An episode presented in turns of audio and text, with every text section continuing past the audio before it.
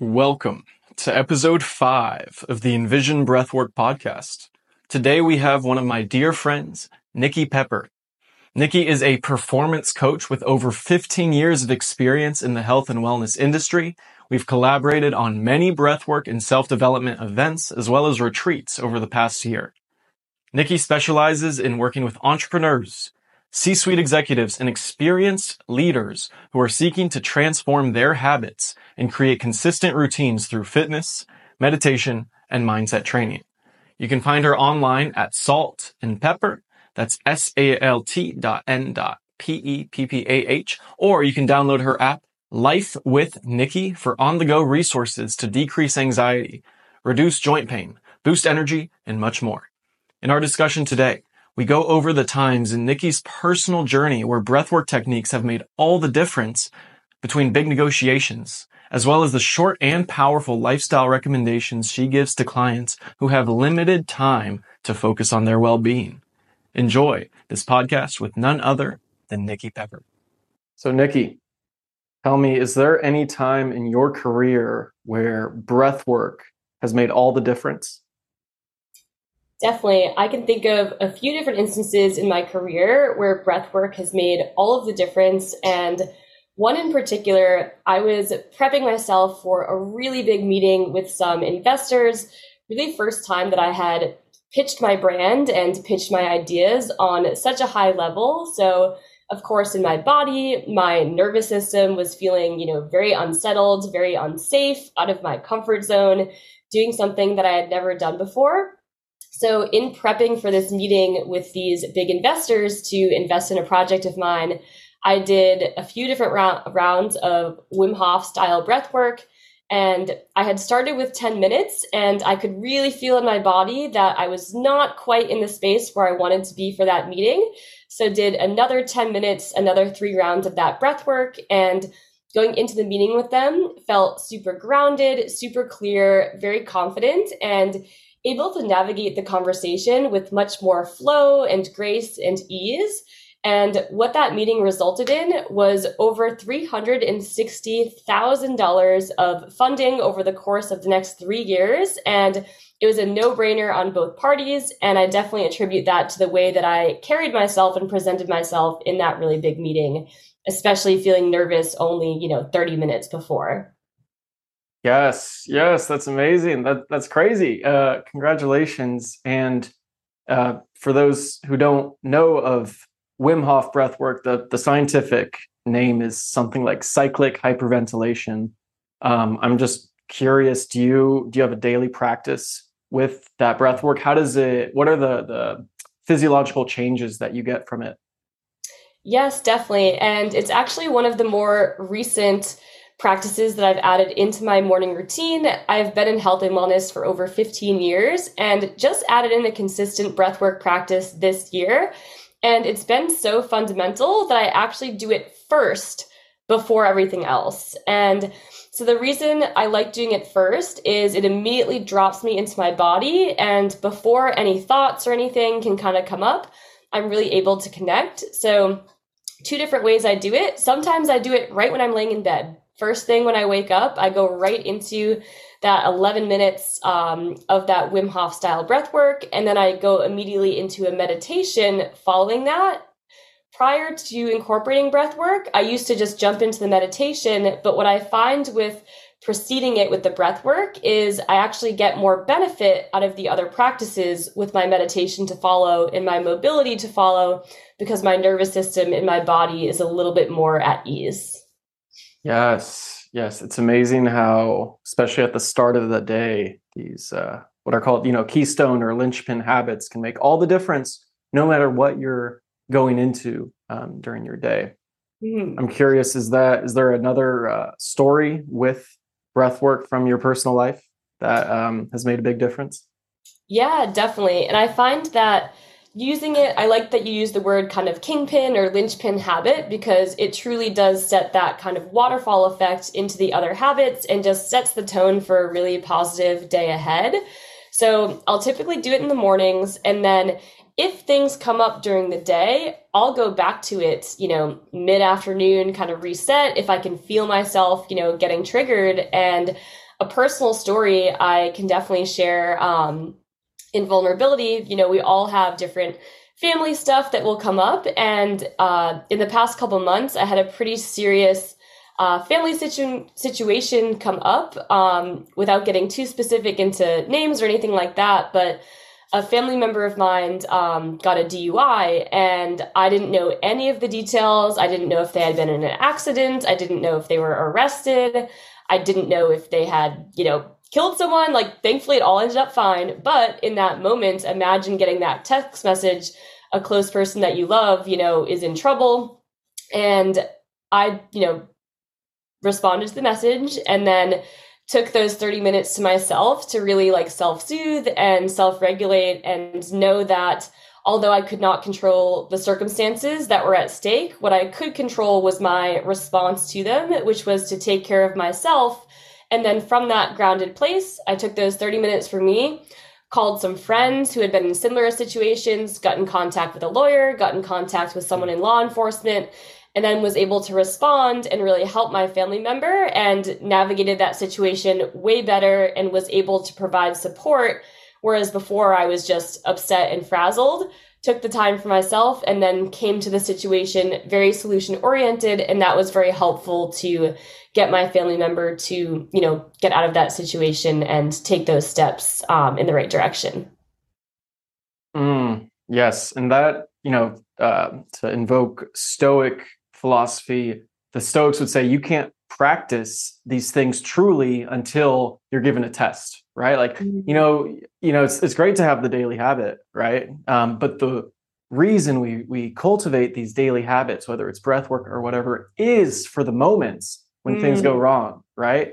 That's yes. when you come back to these practices and it's it's this knowing both in the mind and the body, oh, this thing just happened. This is a really bad thing that just happened there's more than ever a need to do the breath work right? Yes. It, I, I love i love what you're saying and that that's how we know it works right? Is you put in the work to build the habit beforehand and then it comes alive. It makes all the difference in the, these moments that matter. Um, that, exactly. fascinating. Yeah and i knew in that moment exactly what i needed to get out of that state and it's always you know, having those different tools in your toolbox. And I know that you teach a different variety of styles of breath work. So there's some that are more calming, there's some that are more invigorating. And whether it's breath work or meditation or movement or nature, it's listening, learning your cues of your body and knowing what do I need right now in this moment to get myself back into that nice neutral state. Yes, um, and you know you're you're talking about what I teach, which is a variety of these techniques for whatever situation um, you know is, is requiring of you. And so I'm curious. You have many clients, um, you know, in the let's say fitness performance realm. Do you have any suggestions for breath work that you keep coming back to that you give to basically every client? Maybe there's some specific breath works for specific clients. I'm curious. What are your your suggestions? Definitely. There's a few that come to mind. And I would say, uh, number one, I do like that Wim Hof one, or any of the ones that you can really follow along. That tends to be my go to. And as we've talked about, it's something that only takes 10 minutes. So, my approach to any advice that I give my clients is start with something that's super approachable. And even if it's not 10 minutes, I'll have them do, you know, two minutes of some breath work. Um, some other styles that I like, I really like the holds at the top. Mm. Um, I find that kind of pause, whether it's box breathing or even having an extended exhale and a shorter inhale, to really bring that kind of calming um, sensation. Also, any alternative nasal breathing I find really nice for kind of balancing um, balancing the brain. And I find that the advice that I give to clients is again to start small two minutes of breath work is better than zero minutes of breath work and just running around, you know, like uh, not even breathing half the day. Um, and some of us don't even realize when we're not breathing. So I think the first thing is just bringing that awareness to the breath. And are we being intentional with it? So, yeah, so those are the ones that I recommend for clients is start small, start achievable, work in some different pauses throughout the day. Maybe you have a 10 minute break between meetings. That would be a great time to just take two minutes for yourself, breathe, meditate, all the above. Yes. Um, one thing that I keep coming back to for my own practice, and you probably agree with this, is the behavioral techniques have neuroplasticity on their side, right? When you take a steroid or a pill, you, you know, progressively over time, you will get adapted to it and it will stop having its effects. Whereas with breath work or meditation, it takes time at the start, right? It takes time, but the more you practice, the easier it gets and the quicker you can you can drop into these these states. Mm-hmm. And I, I, just I find that so powerful. Final question, Nikki, what are your uh, what are your resolutions, your goals for 2024? Yes, my resolutions for the year I would say number one is doubling down on my own daily practices. I would say previously I'd rate myself at like a B plus, and I've taken it to an A. And really, the way I was able to do that is I practice what I preach in making it small and attainable and achievable. Most days I tend to, you know, over exceed those minimums. But my minimum foundation for my morning routine is I do those 10 minutes of breath work. I do 10 minutes of meditation, 10 minutes of mobility, and then five minutes of journaling. So 35 minutes, non negotiable every single day. I have not missed a day for the past two months, including weekends, because weekends also count um, in terms of our practices. So really grounding in that morning routine because I know when I start my morning that way, that's the most important space that I could carve out for myself to refill my cup first so that I can show up fully for everyone else in holding a lot of space throughout the day.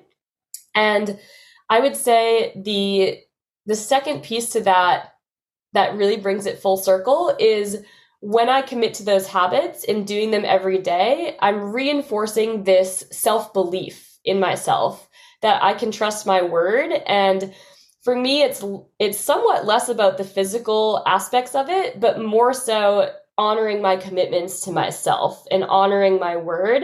So by staying true to those practices, I'm also creating this feedback loop of I do things that I say I'm going to do, especially on the mornings when I don't really feel like it, like on a Sunday. Don't really feel like doing that full practice, but I do it anyways. And I'm always so glad that I did.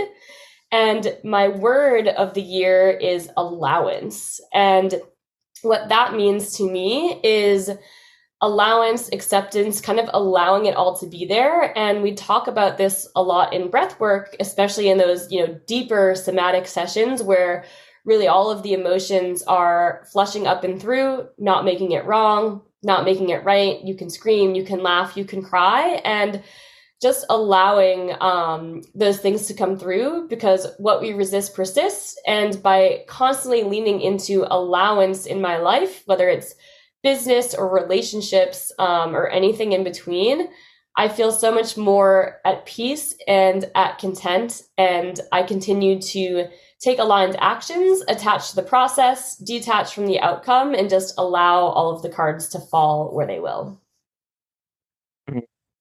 Yes, that that is so important. Um, one thing I I tell my guests, whatever you know, clients, events, uh, programs I'm running, is be completely open to whatever comes up, yet remain unattached. Mm. Um, there's there's so much science behind. You know, there's the core feelings, right? The physiological sensations that never change. Every human has that, and then the emotions are the label we attach to it. And we can, you know, have these feelings in our body, whether it's you know deep releases of uh, you know adrenaline, serotonin, or activation of the amygdala, might not have a specific reason of why it's there. Um, and so it's good to just not ascribe to any any belief of oh you know I shouldn't be feeling this. And that's mm. yeah the breath work. It's it's so so key to to helping just come back to this baseline and flexibility and choosing who you want to be. Um, and I guess final final question, Nikki, how can we find out more about you? Any Instagram pages, websites, programs you have coming up? Yes, definitely. So you can find me on Instagram at salt.n.peppah. I'm sure we'll link that um, for in the post. And in terms of programs I have coming out, I have a few different options. Uh, the first one is I have my Life app, spelled L Y F E. That's available in the Apple Store and the Google Store. And there's a few different tiers to that program. So whether you're looking for more one on one support with fitness, mobility, nutrition, meditation, mindset, and overall just building habits. There are coaching options from one on one all the way down to self led, kind of more of an independent program, but you can access that all from my Instagram page and the app, whether you're looking for more customized support or just a program to follow. It's all in there. Thank you. And once again, Nikki, it was an absolute pleasure having you on the podcast. Thank you so much for your time.